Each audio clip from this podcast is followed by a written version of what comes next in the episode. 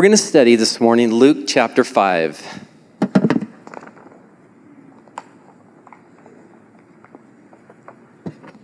Let's pray. Father God, we dedicate this time to you. We invite and, plead, implore your Holy Spirit to just work in this room, Lord. Uh, they're simply words until you get a hold of them. And I pray for life change. I pray for newness. I pray for refreshment today. And uh, just a blessing on everybody who came out. In Jesus' name, amen. Luke chapter 5, we're going to talk about um, Peter's call to ministry.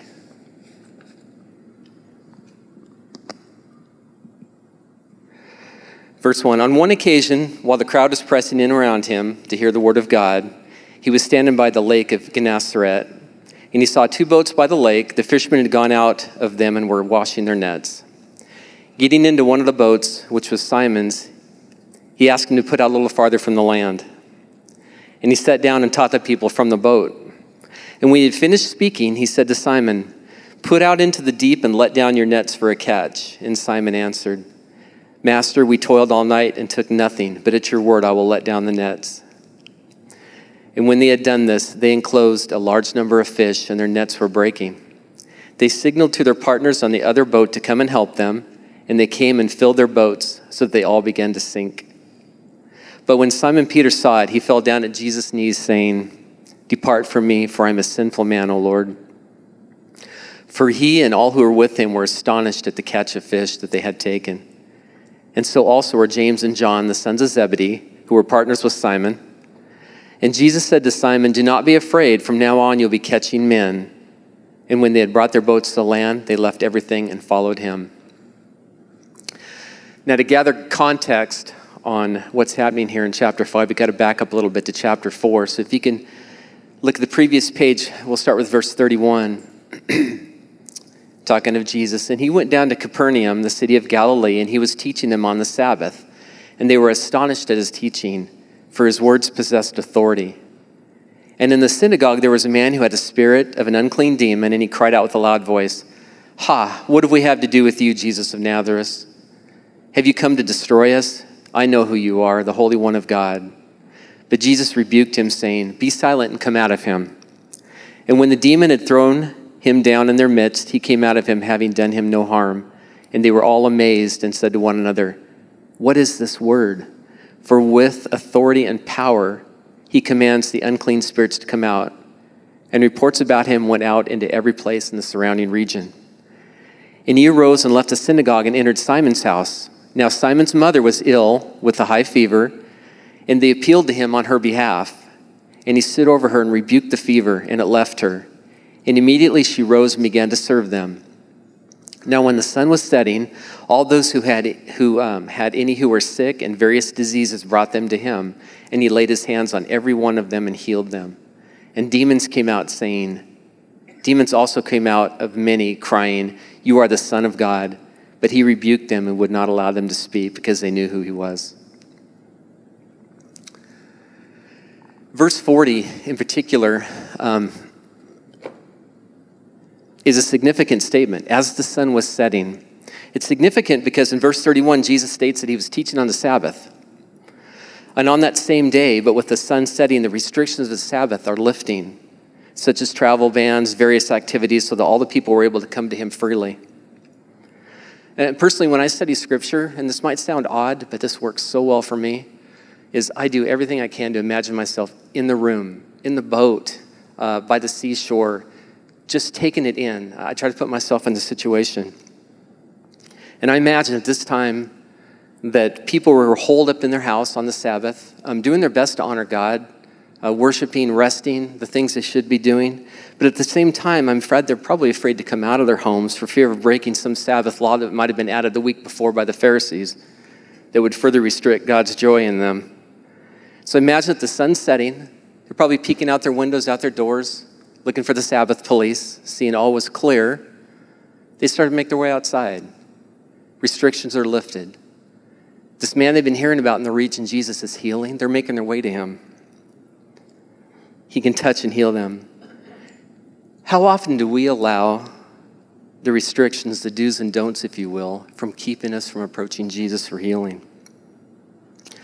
I'm not necessarily talking about salvation because all, if not most of us in this room, are saved. I'm, I'm quite confident. Uh, we're the church. But I'm talking about healing physical, emotional, mental, just healing. Have Jesus touch, touch that spot and heal it.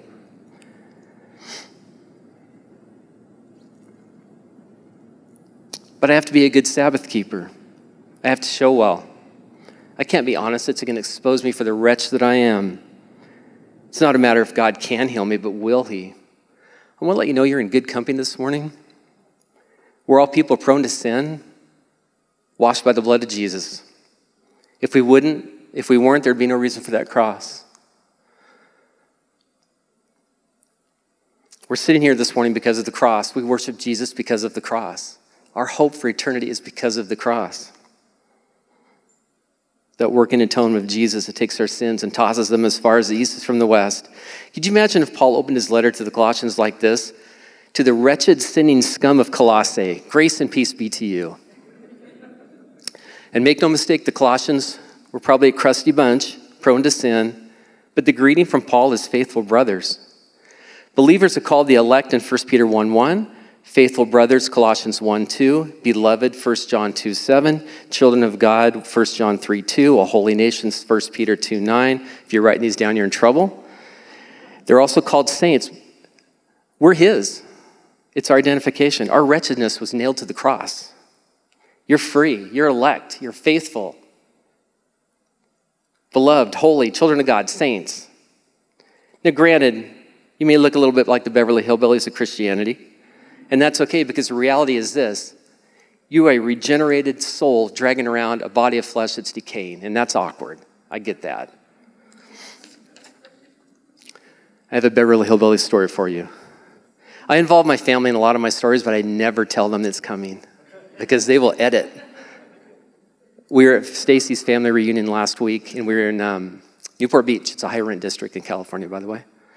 We're driving along, and there was a finely dressed woman crossing a crosswalk, and she had a shopping bag full of those decorative twigs crossing the street. You know the ones I'm talking about, where you take a vase and you put glass uh, stones in it, and you put these decorative twigs in it. Some of you might have that in your home. Anybody in this room have something like that? I know you do.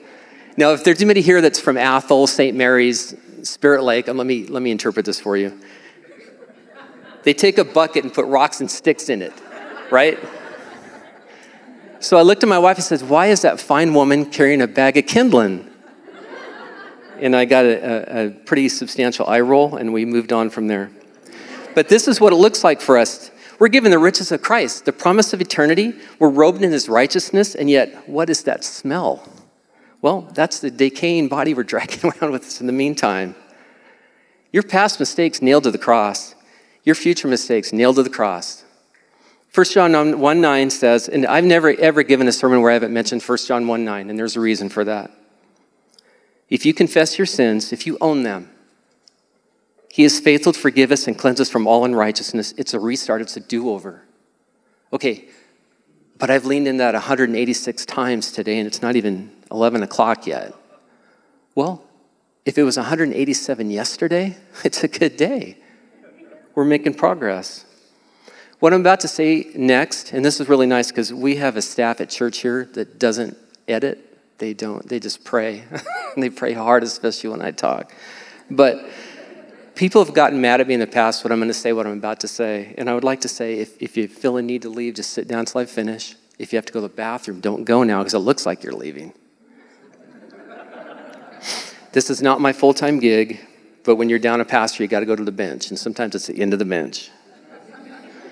But if you came here with a label this morning, alcoholic, porn addict, compulsive liar, bipolar, depressed, drug addict, felon, rebellious, you fill in the blank. Today, would you be willing to receive a new label?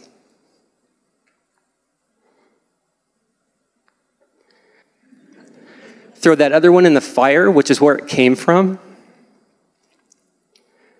2 Corinthians 5:17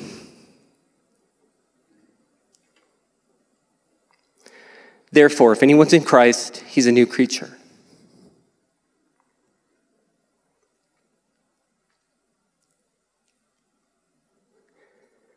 I told you it was 35 minutes, Mike. It's about 38 now.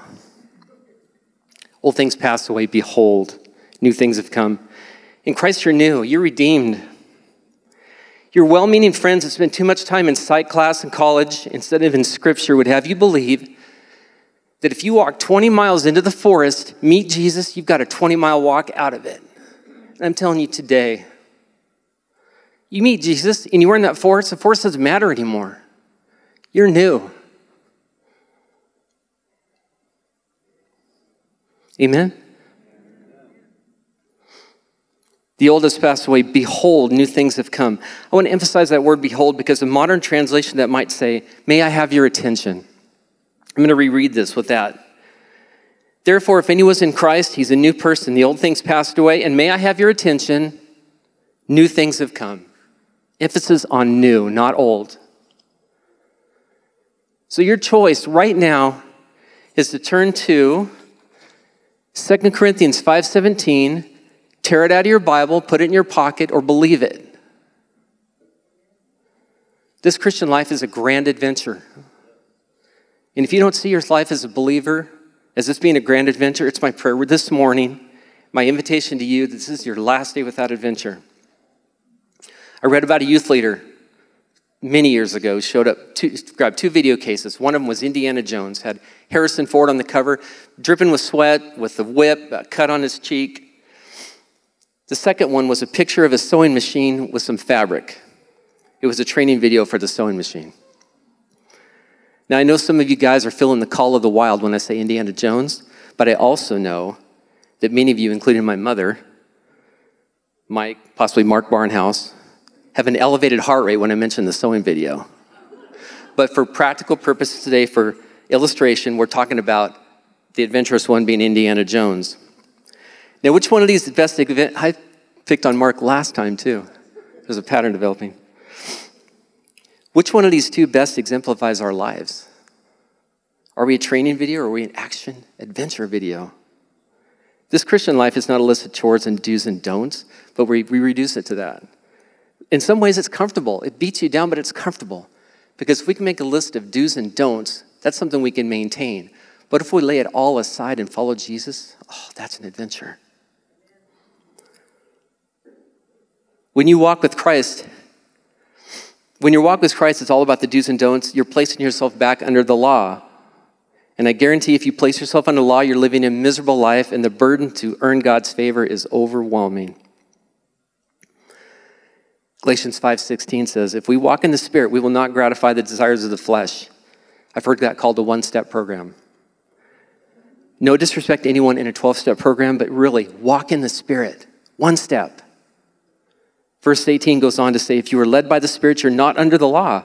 You're not under the do's and don'ts if you're walking in the spirit." Well, what is that? I need a definition of walking in the spirit. Well, walking implies that the spirit is going somewhere. It's movement. There's motion.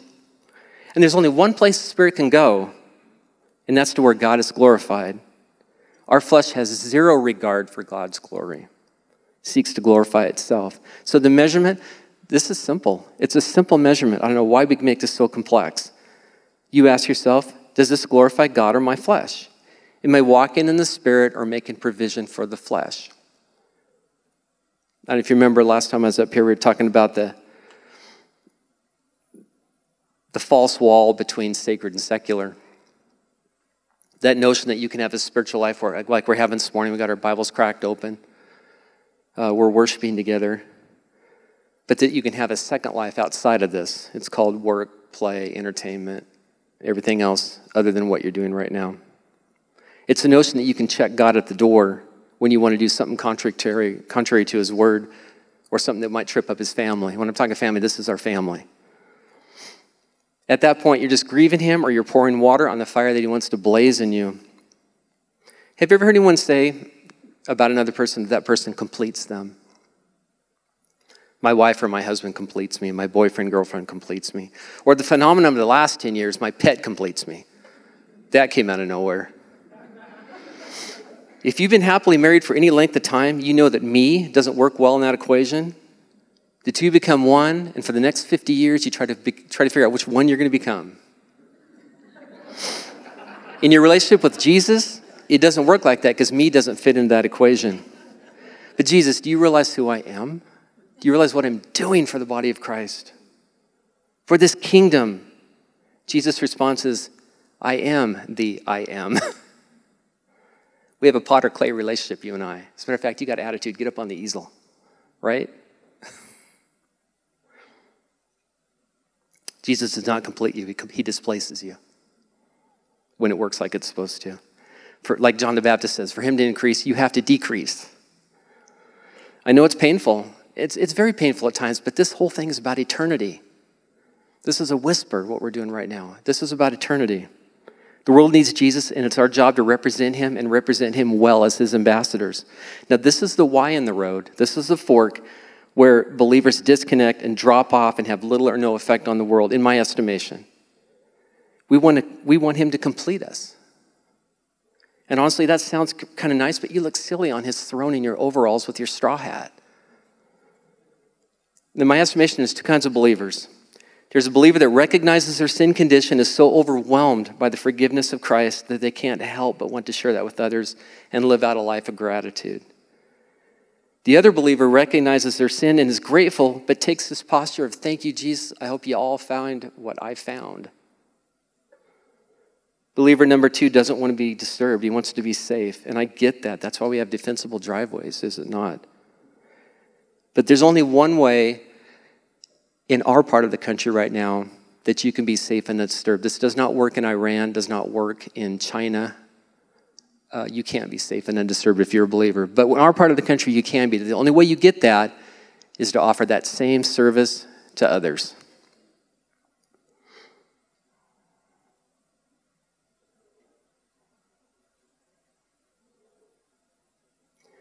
It's a spoken, but far more often unspoken agreement. I will not infringe upon your belief system if you don't infringe upon mine. I'll leave you alone, you leave me alone. We'll coexist. And that sounds peaceful and right neighborly, except there's a day coming like no other when eternity is meted out on every person who has ever or will ever walk this earth. Every person is going to stand before God and do the best that they can to atone for their own sins. Can you just get a picture of that in your mind right now? Standing before God, trying to explain to Him why you deserve to be in heaven. Because a lot of people believe that. I have a text on my phone from a friend in Oregon that just texted me that two weeks ago. He believes that. But God, I did this, I did that, I never missed a Sunday. I adopted a puppy, which is all the rage right now. And Jesus says, Depart from me, I never knew you. People are going to sincerely stand before God. They believe there's this column good and bad column. And on that day, it doesn't matter what you did or didn't do, it's what you're wearing. You have to be robed in Jesus' righteousness. Imagine this sitting in a waiting room, right? You just pass away, and either God, St. Peter, Jesus, Mary, whoever does the tallying in these people's minds, pulls out the chart and they thumb through it. Good, good, good, bad, bad, good, bad, bad, bad, bad, bad, bad, bad, bad, bad, pretty good, somewhat good, and they say, Man, you gave it your best, but guess what? We got 49% good, 51% bad. Off to hell with you. People believe that. I'm sorry you didn't make the cutoff. And they wonder, oh, that clerk at Fred Meyer, she gave me back $5 more than I had coming. I've got the five in my pocket right now. It's got to be worth a couple points. Can we re- reconsider this? Chute opens, you're gone. Or you better yet, how about the God that grades on a curve? Everyone, look at the person on your left right now. Surely that person's sin improves your chance to get into heaven, does it not? Now, guys, if it's your wife on your left, you have no hope. The truth is, everyone gets an F in righteousness class, right? We all fail it. Fail. F. You want to be able to say, I'm with him. you have to be robed in his righteousness. God will not receive you based on what you do. It's all about what Jesus did on the cross for you. Now, is that not something to talk about? Why would anyone want to keep that to themselves? I don't think, I personally don't think you can hide gratitude. And end of the day, that's all you have to offer. Now, all that's introduction. Now, let's get to the word. all right, well, Peter's probably making his way to his boat for an evening of fishing. And at the same time, he's watching Jesus heal. And I like this because uh, many times, as Jesus is making his way through a particular village, the folks that come up to him get healed. Um, maybe he doesn't heal everybody, but in this instance, he says he healed everybody. He touched every, he personally touched every single person to heal them. Not like the televangelist that swings his whatever. Jesus touched these people and healed them. Can you imagine the evening Jesus is touching everybody? Imagine the joy in that place, the relief and excitement.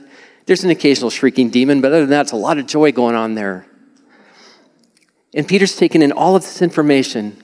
He's just taken it all in, including the heel of his mother in law. And he's on his way to work. But does Peter, but little does he realize he's about to receive an invitation to take an adventure that's going to cost him his life. And 2,000 years later, we're still going to be talking about him, what he did, what we'd be like to be like in his teachings, this adventure. On chapter 5, on one occasion, while the crowd was pressing in to hear the word of God, he was standing by the lake of Gennesaret, which, by the way, is the same thing as the Sea of Galilee or the Sea of Tiberias, all the same thing. The crowd was pressing into him because why? Because he had the words of life. In John chapter 7, you remember the Roman guards go and try to, they're commissioned by the Pharisees to capture Jesus and drag him back to them. But the guards are overwhelmed when they get there by the fact that no one had ever taught like this before. The Pharisees were disgusted. Have you been deceived too? And then in John chapter 6, Peter watches as some of Jesus' disciples walk away after a hard teaching. And notice that Jesus did not chase them, but instead turned to his 12 and said, Do any of you want to leave as well? And it's at this point that Peter says what everyone on the beach that day is, is hearing You have the words of eternal life. Where are we going to go? Jesus is speaking refreshment, he's speaking life. For those who are beat down with religiosity, refreshment in a dry and weary land, especially coming off the burden of the Sabbath. Now, I'm not talking about the biblical Sabbath, the one that God installed. I'm talking about the Sabbath that man adulterated and people of Jesus' day and today, for that matter, are still trying to keep. Verse 2 And he saw two boats by the lake, but the fishermen had gone out of them and were, wa- were washing their nets. And getting into the boats, which was Simon's, who was Peter, he asked him to put out a little from the land, and he sat down and taught the people from the boat. I would think this would be awkward. It's kind of like asking somebody to sit on stage while the pastor's speaking. Even more so when everyone knows you're a commercial fisherman. I personally have done that. I've commercially fished. It's miserable. I failed miserably at it. Imagine like deadliest catch with one guy on the front of the boat throwing up for a week. That was me. Fishermen are crusty folk, let me tell you.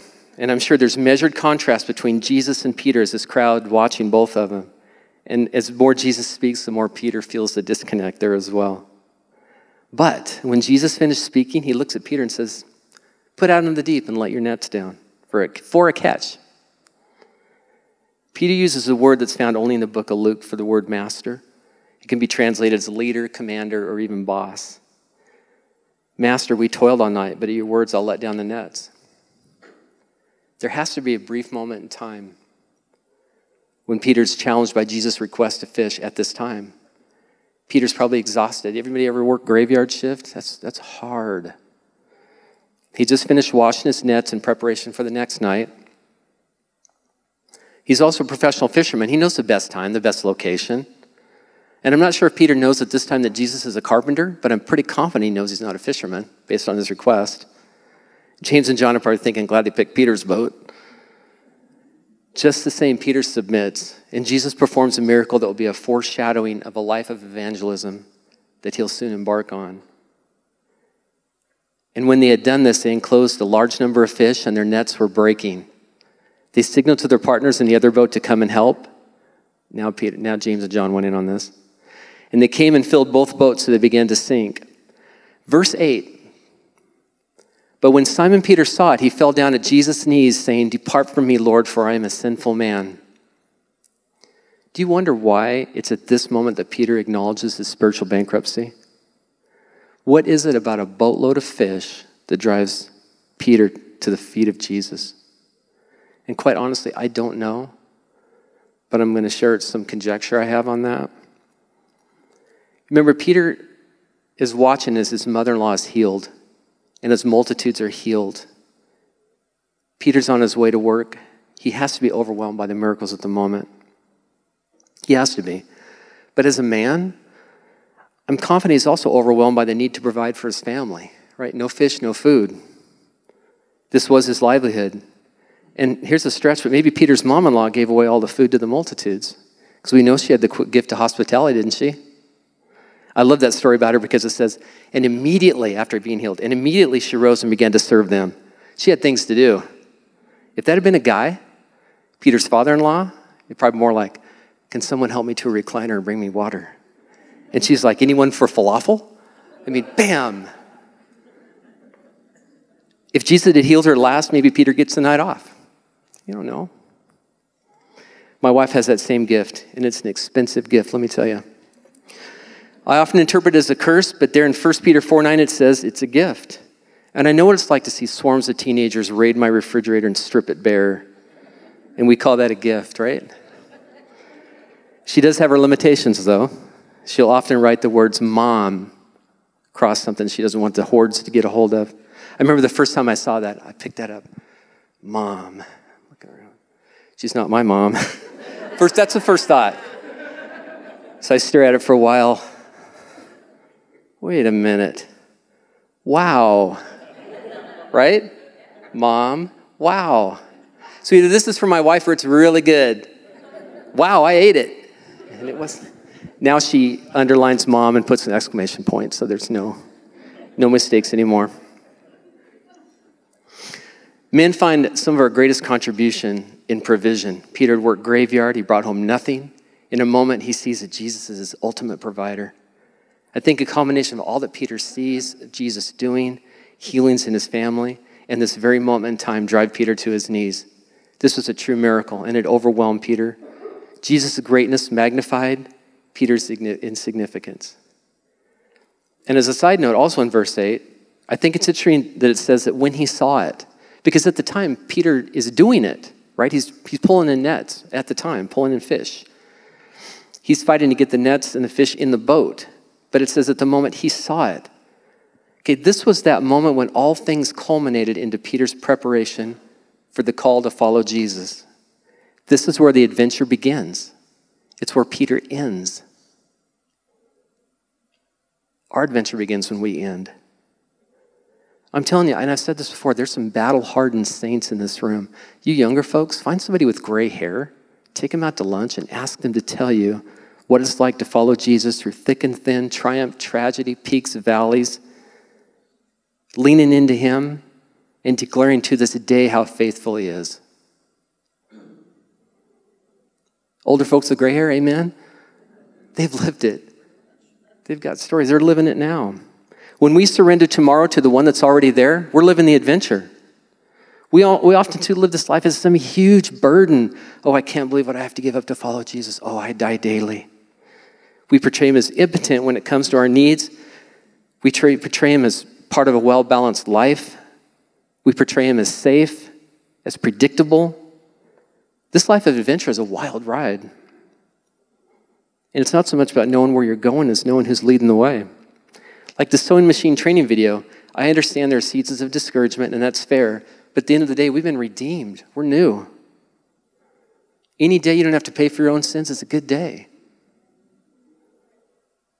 That's why Paul is able to say that the trials of life in 2 Corinthians 4:17 are light and momentary affliction. Okay, you can't say that about cancer. You can't say that about a relationship you don't want to be in. You can't say that of personal loss unless you have your eyes on eternity. Then it is momentary and light. Again, any day you don't have to pay for your own sins is a good day. All of my daughters, when they were young, they played this game. Oh, some of you know the story. It's so funny. They would dress around and walk, dress up and walk around in our front room like they were um, immigrant orphans, sojourners in a barren wasteland, which is typically our front room. Now, Andrea, the middle daughter, she was so bubbly and vivacious, she didn't play the role very well, so she gets stared down by her sisters when she started giggling. But it was one of, during one of the episodes of Immigrant Orphan, the Kirsten Girls saga continues that Lexi, my youngest one, which is the one that was here right here this morning, she walked up to her mom and I and said, She came up to introduce herself. She's probably five at the time, said, My name is Ab. I was born in an outhouse. With somber response, I said, Well, that's a unique name. She said, Well, it was supposed to be Abigail, but my parents died before they could finish it. That is a true story. Of course, at that moment in time, we told her, Well, we'll adopt you and take care of you, feed and clothe you like we do every week that you play this game. And now look at her. She's on worship team. She has a new name. It's Alexa now. Rest is history. Are we sojourners? Better believe it. This isn't our house. This isn't our home. But no way are we orphaned. In Ephesians 1 5, we're adopted into God's family through Jesus. Scripture says this is His will and His pleasure he wanted us not because we have anything to offer him, because he's good and he loves us. Again, this was his will and his good pleasure to adopt you. Verse 9 For all who were with him were astonished at the catch of fish they had taken. Also, James and John, the sons of Zebedee, Zebedee, who were partners with Simon. And Jesus said to Simon, Don't be afraid. From now on, you'll be catching men. When they had brought their boats to land, they left everything and followed him. Don't miss for one second that Peter just walked away from the greatest catch that maybe he had ever even heard of, and also the notoriety of having the best fish story in the village forever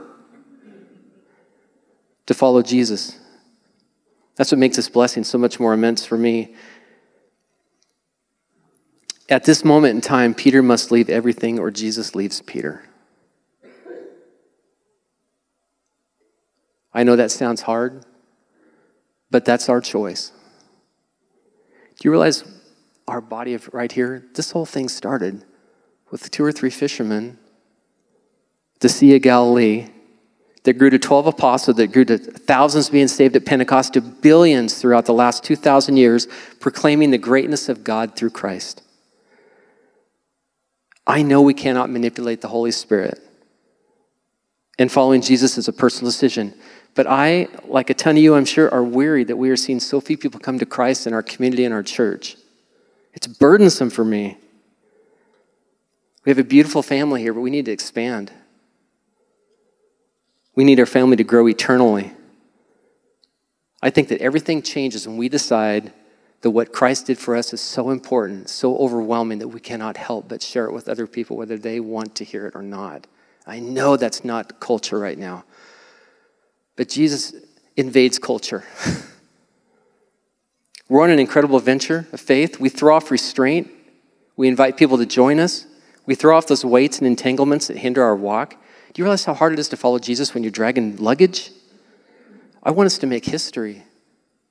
I want future to say, future saints to say, remember when that revival started at that little church in Rathdrum and spread over the whole area? I want that to be this church. And I'm not alone. Spurgeon once said, You set your heart aflame with the word of God, and man shall come and watch you burn.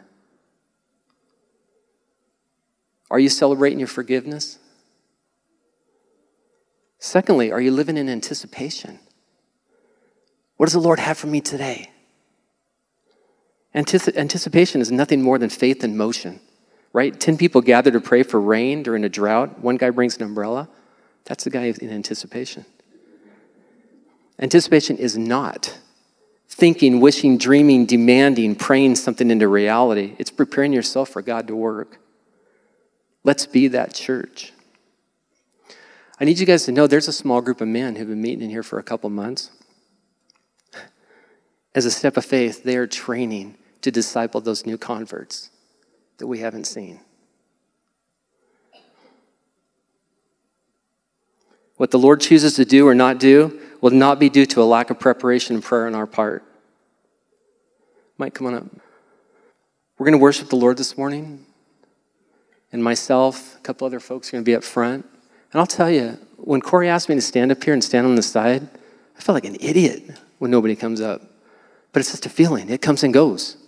At the end of the day, want to make this an opportunity for anybody who wants to stand up and publicly declare in front of their family, I'm ready for the adventure.